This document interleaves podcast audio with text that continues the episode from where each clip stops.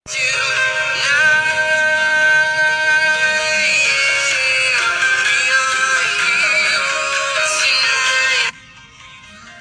guys, hai. Kembali lagi di podcast episode gue kali ini. Di episode podcast gue kali ini maksudnya.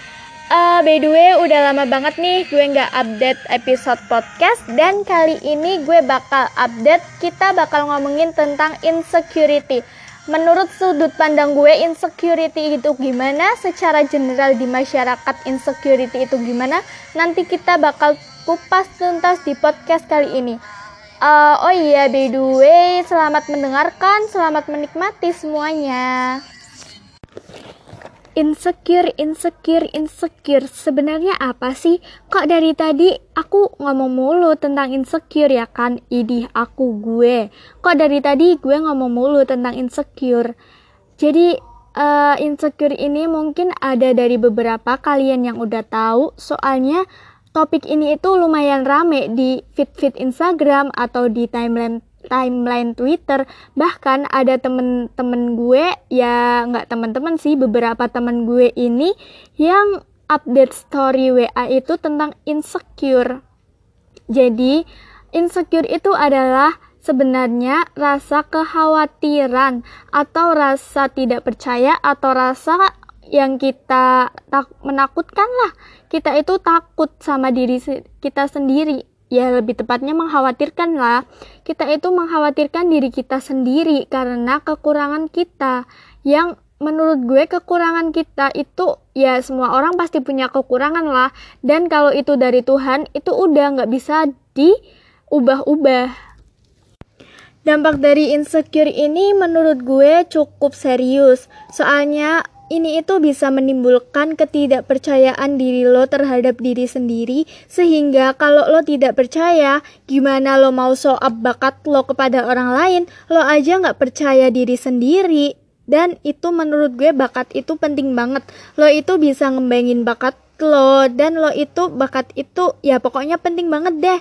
Dalam fak berbagai faktor ya bisa lo cari finansial dari bakat lo dan sebagainya lah dan kenapa sih kita itu kok bisa insecure? Apa aja faktornya? Mari kita bahas. Ini ada beberapa faktor. Sebenarnya faktor ini general yang gue tahu. Mari kita bahas. Oke? Okay? Oke, okay, faktor yang pertama. Faktor yang pertama, kalau menurut sudut pandang gue adalah faktor bullying. Kalian para remaja pasti nggak asing dong sama bullying. Bahkan kalian itu Ya, bisa jadi kalian korban bullying ya kan? Bullying itu marak di lingkungan sekolah atau di lingkungan masyarakat di mana kita berinteraksi. Pasti ada aja tuh orang selin yang kadang bully kita. Ya, bullying itu bisa berbagai macam sih, bisa body shaming dan sebagainya. Dan bullying itu contohnya gimana sih? Uh, jadi gini, bullying itu contohnya itu kalau lo nih lagi ngobrol sama temen-temen lo, tiba-tiba ada salah satu temen lo itu ngomong gini, tiba-tiba nih nggak ada angin, nggak ada hujan, tiba-tiba ngomong gini di depan banyak orang. Ngomongnya tuh, eh lo kok gendut banget sih? Coba deh lo kurus, pasti lo cantik. Dia itu ngomong, tapi dia itu nggak mikir efek dari omongannya itu bisa jadi lo kepikiran kan sama omongan yang dia lontarkan ke lo. Faktor yang kedua, faktor yang kedua menurut gue adalah standarisasi. Gimana sih standarisasi itu? Standarisasi ini bisa datang dari berbagai faktor. Ya bukan faktor sih. Standarisasi ini bisa datang dari sosial media atau dari masyarakat uh, bisa jadi tetangga lo yang suka ngomong gimana gitu sama lo. Standarisasi ini misal lo lihat sosial media misal Instagram nih. Cewek-cewek yang ada di Instagram itu kan menurut lo pasti sempurna-sempurna. Ya ampun, itu selebgram ah, sempurna banget sih. Kok gue kentang gini ya? Kok gue banyak kurangnya gini ya?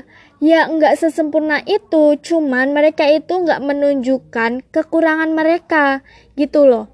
Kalau standarisasi di masyarakat itu gimana?